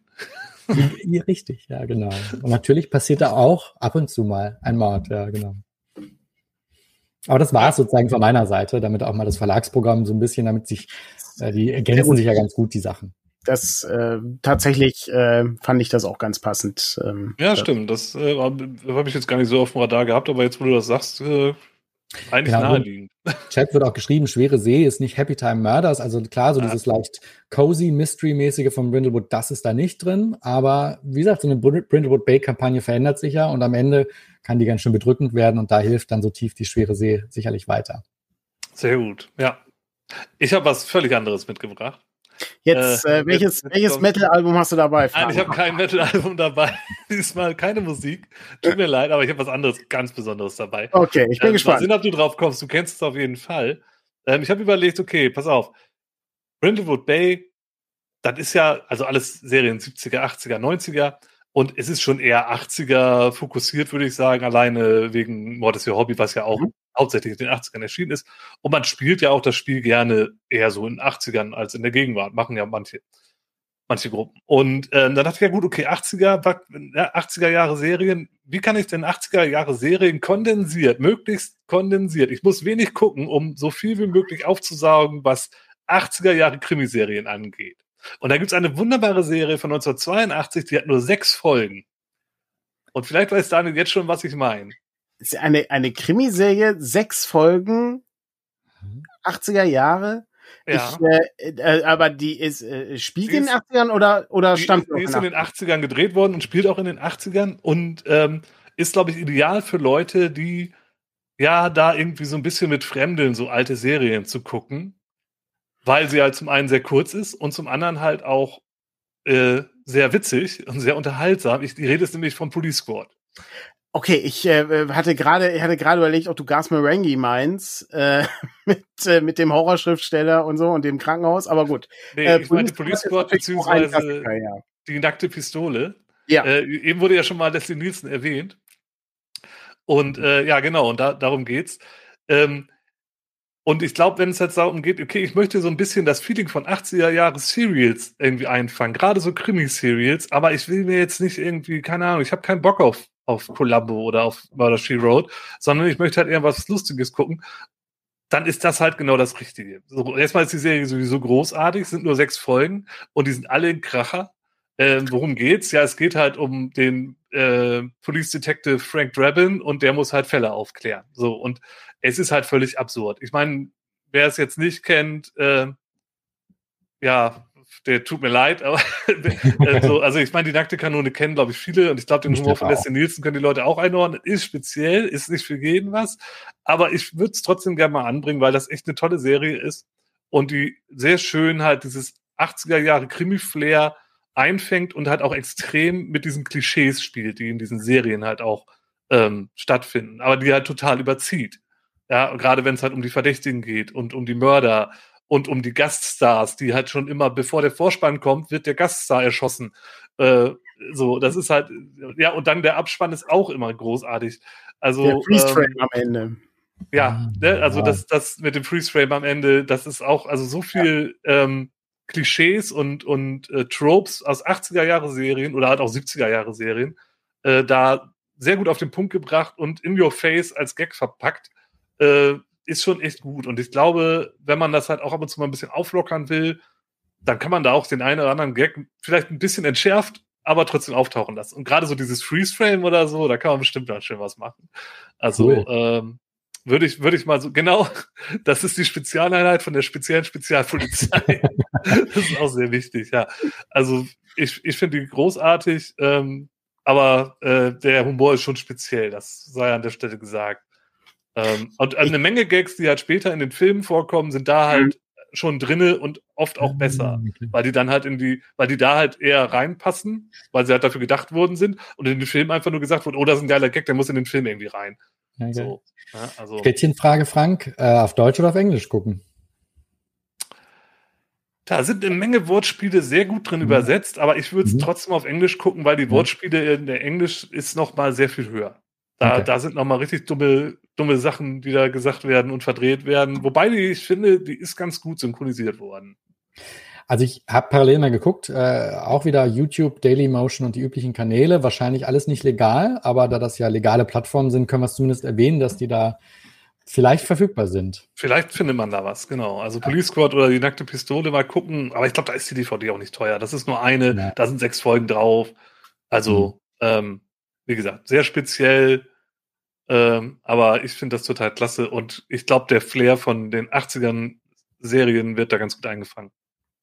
Ich, ich war, also ich freue mich, dass Konrad das kennt. Ich äh, hol's einfach mal kurz rein. Äh, Gas Dark Place. Ich dachte, du meinst das. ähm, das ist eine, eine britische ähm, Serie, die ähm, davon handelt, dass ein Autor namens Gas Marenghi ähm, eine Serie so revolutionär und so unheimlich fürs Publikum gemacht hat, dass erst jetzt ausgestrahlt werden kann. Und dann gibt's immer wieder Szenen von diesem Film oder von dieser Serie, die in einem Krankenhaus spielt, aber auch eine Detektivgeschichte ist, aber auch eine Horrorgeschichte ist, aber auch ähm, eine Arztserie ist. Ähm, und äh, dann gibt's immer wieder äh, Schnitte, wo dann äh, der Cast zu Wort kommt ähm, und dann erzählt wird, warum, warum das so ist, wie das da ist und was wir da sehen und die Tricktechnik ist schlecht und so. Und deshalb, was, was wirklich beeindruckend ist, dass sie es schaffen, die Serie ist von irgendwie 2000X äh, und ähm, die schaffen es aber diese 80er Jahre, die Optik perfekt hinzukriegen. Das ist sehr albern zum Teil, aber da sind halt ein paar absolute Klassiker bei, wo wo Dinge einfach so reingeschnitten werden und dann passiert irgendwie was ganz anderes und es ist wirklich sehr klamaukig, aber trotzdem cool. sehr gut. Ja, wenn Konrad das kennt, Konrad äh, wohnt ja hier nur drei Straßen weiter von mir. Der hat das ja bestimmt auf VHS, ne? Konrad, nach dem Film bin ich gleich bei dir. Die letzte Videothek im Land. Hat auch, hat auch nur sechs Folgen oder so. Äh, ich glaube auch, das findet man irgendwie. Das, äh, ich ich habe gerade vergessen, wie der, ähm, wie der Macher der, der äh, Sendung heißt. Ähm, aber ähm, das ist wirklich, ist wirklich sehr schön. Das ist ähm, ganz großartig. Bevor wir jetzt Schluss machen, haben wir, müssen wir eine Sache natürlich noch erwähnen. Ich konnte leider das Original nicht aus dem Keller holen, weil das in meinem Keller in Nordrhein-Westfalen bei meinen Eltern steht. Aber ich habe zumindest bei meinen Kindern noch etwas gefunden. Das natürlich diese. Oh, ah, sehr gut. Ich halte Cluedo, Podcast ja, Cluedo Junior. Ja, das ist natürlich perfekt, weil äh, äh, man hat ja sozusagen so Sachen, die man sammelt. Ne? Man hat den Kerzenleuchter, die Pistole oder so, dann sammelt man die Waffe, den Tatort und die Tatperson und baut das zusammen. Und die Mechanik ist ja bei Brindlewood Bay auch so. Man hat Hinweise, die erst am Ende kombiniert werden. Also auch eine Runde Cluedo kann man mal wieder spielen. Das Spiel, gut, ist ein bisschen in die Jahre gekommen, zugegebenermaßen, aber immer noch recht spielbar und unterhaltsam. Das, das stimmt, ja. Aber äh, ich habe meinen letzten Gas Marenghi's Dark Place äh, war gar nicht mein letzter Punkt. Ich habe noch nämlich einen. Ähm, ja, und dann habe ich noch einen kleinen Bonuspunkt vielleicht sogar. Äh, der ist aber wirklich nur ganz kurz. Aber ich würde gerne diesen, diesen Horroraspekt äh, nicht außer Acht lassen. Es gibt ein sehr schönes Supplement äh, für ein anderes Rollenspiel, ähm, das äh, sehr lohnend ist. Und zwar die Armitage Files für mhm. Trail of Cthulhu. Dieses Buch ähm, hat damals, als das rausgekommen ist, von Robin Laws geschrieben. Ich äh, muss mal kurz gucken, das ist bestimmt schon relativ alt. Es kommt einem vor, als wäre es erst gestern rausgekommen. Zehn aber Jahre das mindestens, würde ich sagen. Ich sehe hier keine Jahreszahl drin, was natürlich immer schlecht ist äh, für Leute, die ein Zitat äh, aus einem Buch. Äh Jetzt ist er eh eingefroren. Ja, das ist der Twist dieser. Äh, machen wollen, aber äh, wie dem auch so und wie man sieht. Bitte? Du warst gerade eingefroren. Oh, ich war eingefroren. Oh, schnell. Leslie oh, das, Freeze Frame.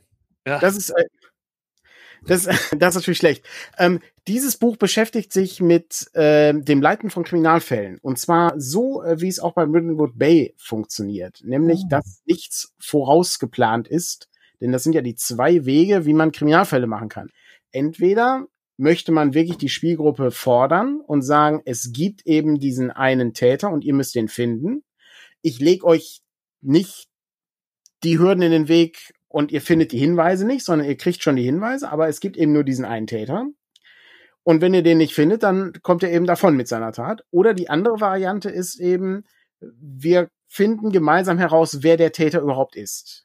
Ja, und dieses, ähm, dieses Buch äh, hat eben einen sehr interessanten Aufsatz zu diesem Thema, wie man da rangeht und hat eben auch eine ganze Kampagne. Die ganze Kampagne sieht so vor, äh, sieht so aus, dass ähm, Professor Armitage Briefe aus der Zukunft schreibt, die sind aber so voller merkwürdiger Notizen und kruden Anmerkungen, dass man die entziffern muss. Und aus diesen Briefen und äh, was quasi wirkliche Handouts sind, arbeitet man sich dann durch und untersucht unterschiedliche Orte. Und die Spielleitung hat wahnsinnig viele Hinweise und Werkzeuge, wie man damit umgeht. Beispielsweise sind Orte immer in drei Varianten angegeben. Das kann das super tolle moderne Sheriffsbüro sein. Das kann so ein mittelgutes Kleinstadt-Sheriffbüro sein, wo die Telefonleitung nicht funktioniert. Oder das ist ein korrupter Typ, der eigentlich allen das Leben zur Hölle macht. Mhm. Und je nachdem, wie man das so aufbaut, das gilt auch für den Yachtclub. Der ist super heruntergekommen der ist für äh, Familien oder der ist für die Superreichen. So baut man sich dann im Grunde seinen, seinen Fall zusammen und die Gruppe ermittelt dann. Wahnsinnig großartiges mhm. Buch äh, mit vielen, vielen Tipps ähm, zum Thema, wie baue ich Kriminalfälle auf und äh, wie benutze ich das, ohne viel Vorbereitung zu investieren. Denn das ist der Nachteil von der Variante mit, es gibt einen festen Täter. Denn da muss man wirklich alles im Kopf behalten und da kann jeder einzelne Satz, den man falsch sagt, und ich weiß nicht, ob Ralf zuschaut, aber wenn er vielleicht mal zuhört, ich erwähne nur die Jablowkowsche Kerze. Das hat uns in einer Gruppe wirklich in den Wahnsinn getrieben, weil das ist eine Kerze, die eine gewisse Brenndauer hat und wir waren felsenfest davon überzeugt, dass das irgendwas mit dem Tathergang zu tun hat. Hatte ja, es nicht. Die war einfach nur da. Das ist einfach nur im 19. Jahrhundert in diesem Lagerhaus haben sie diese Kerze genommen und wir waren, ja, aber der muss doch, konnte man denn dann von draußen was sehen? Ich meine, die Kerze brennt ja nur anderthalb Stunden oder so. ja, solche Geschichten hat man bei Kriminalfällen. Das mhm. hat man nicht bei Brindlewood Bay. Denn da.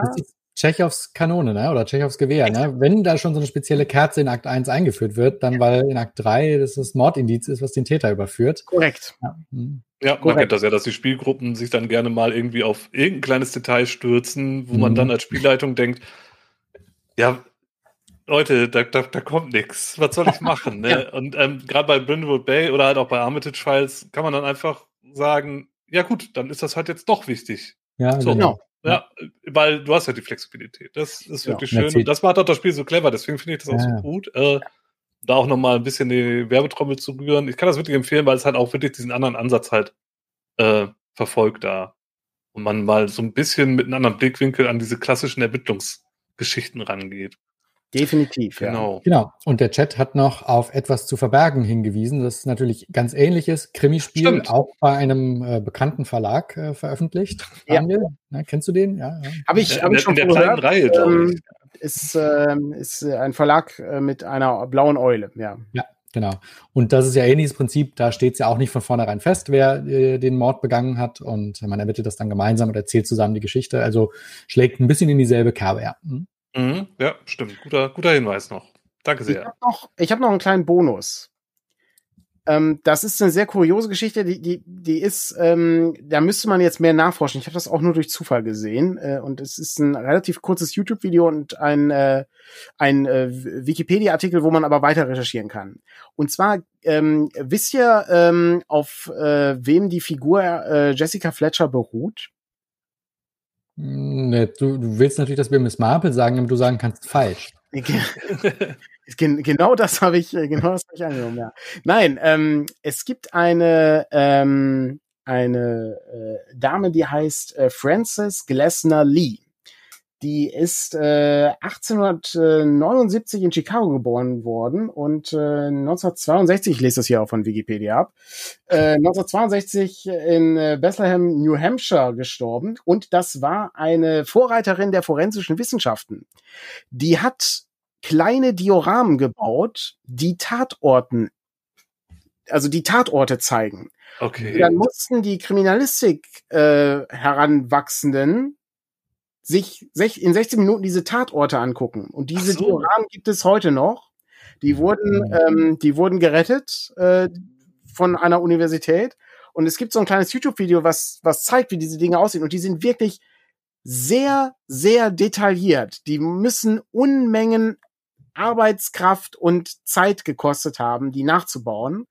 Und das ist sehr faszinierend, das ist sehr merkwürdig, irgendwie diese, diese Orte dann zu sehen Und ich kann nur jedem empfehlen, das einfach mal nachzuforschen, weil das ähm, ist ein, das ist ein Rabbit Hole, in das man da reingerät. Das ist spannend. Äh, da wusste ich auch nichts von. Das habe ich durch Zufall gefunden.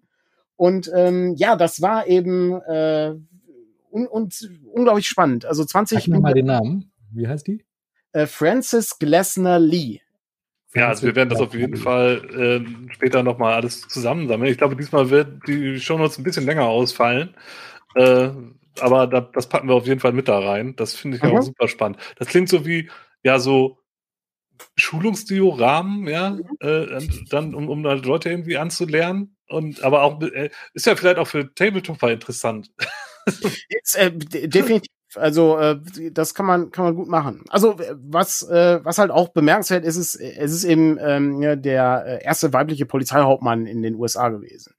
Ähm, das oh, okay, ist auch spannend. Halt Nochmal eine, eine besondere Ehre da. Und das ist wirklich faszinierend. Also ähm, das, äh, das einmal zu sehen, also gerade auch wie die Dinge aufgebaut sind. Und es ja. gibt, ne, also zum Thema Hinweise, dieses jedes Diorama ist voller Hinweise. Die Frage ist, also es gibt dann immer so einen kleinen Text, ne? Äh, die Ehefrau äh, beschrieb, wie ihr Mann betrunken nach Hause kam, äh, ne? Und jetzt liegt der Mann oben tot im Bett. Und, ne? und dann muss man dann gucken, okay, ist das denn wirklich so? Hat er nicht, aber warum würde sich jemand mit Schuhen ins Bett legen? Äh, ne? so, so in diese Richtung geht das. Sehr faszinierendes ähm, äh, Themengebiet. Funktioniert nicht auch so dieses Spiel des Jahres, dieses, wie hieß das, Crime City äh, im letzten Jahr? Weiß ich gar nicht. Da hat man doch so Wimmelbilderartige Dinger und dann hat man so eine Makro äh, kenne ich nur, aber ist ja, genau so das. Ja, nicht, nicht, genau, hast du das mal gespielt? Makro ist so ein, ist, ist auch so ein, das ist so ein Wimmelbild und dann muss man irgendwie gucken, wer hat den Käsehändler. Ja, genau, was ist, was ist hier komisch, was, ja. was passt hier nicht ja. ins Bild äh, äh, ne? und, und wer schleicht hier rum und so, doch, ja, ja, ja. Ah, okay. Cool. Okay, Patrick sagt, das ist dasselbe. Okay. Das ist dasselbe. Ah, okay. cool. Wunderbar. Ja, dann. Ich glaube, wir haben die Leute gut bombardiert mit Inspirationsmaterialien und Quellenmaterial, um sich halt für Brindlewood Bay einzustimmen, vorzubereiten und äh, da Spaß mit zu haben. Insofern denke ich mal, machen wir auch jetzt Feierabend, liegen gut in der Zeit. Ich bedanke mich mal bei den Gästen. Äh, schön, dass ihr dabei wart und so viele tolle Sachen mitgebracht habt. Das freut mich wirklich sehr.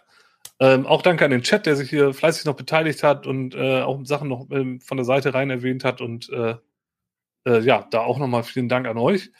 Und ich glaube, bevor wir jetzt zum Abschluss kommen, machen wir noch ein Freeze-Frame, oder? Also irgendwie, ja, also äh, stellt euch jetzt noch die nackte Kanone-Musik vor und den Abspann, der an uns vorbeiläuft. Und und da wir alle in einem Freeze-Frame gefangen waren, muss ich Tschüss sagen, nachträglich und wünsche allen viel Spaß mit Brindlewood Bay und wir hören uns bei der nächsten Episode Inspiration Matters wieder. Bis dann, Tschüss!